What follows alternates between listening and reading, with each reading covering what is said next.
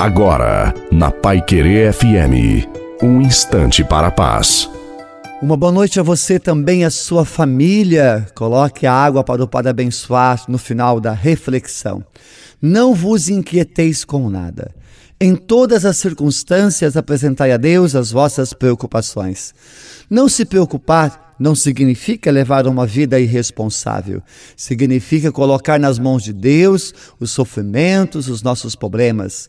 Tomamos posse da graça de Deus. Não precisamos entender as coisas que acontecem conosco, mas quando colocamos as nossas preocupações na misericórdia do Senhor, a paz e a alegria reina em nossos corações.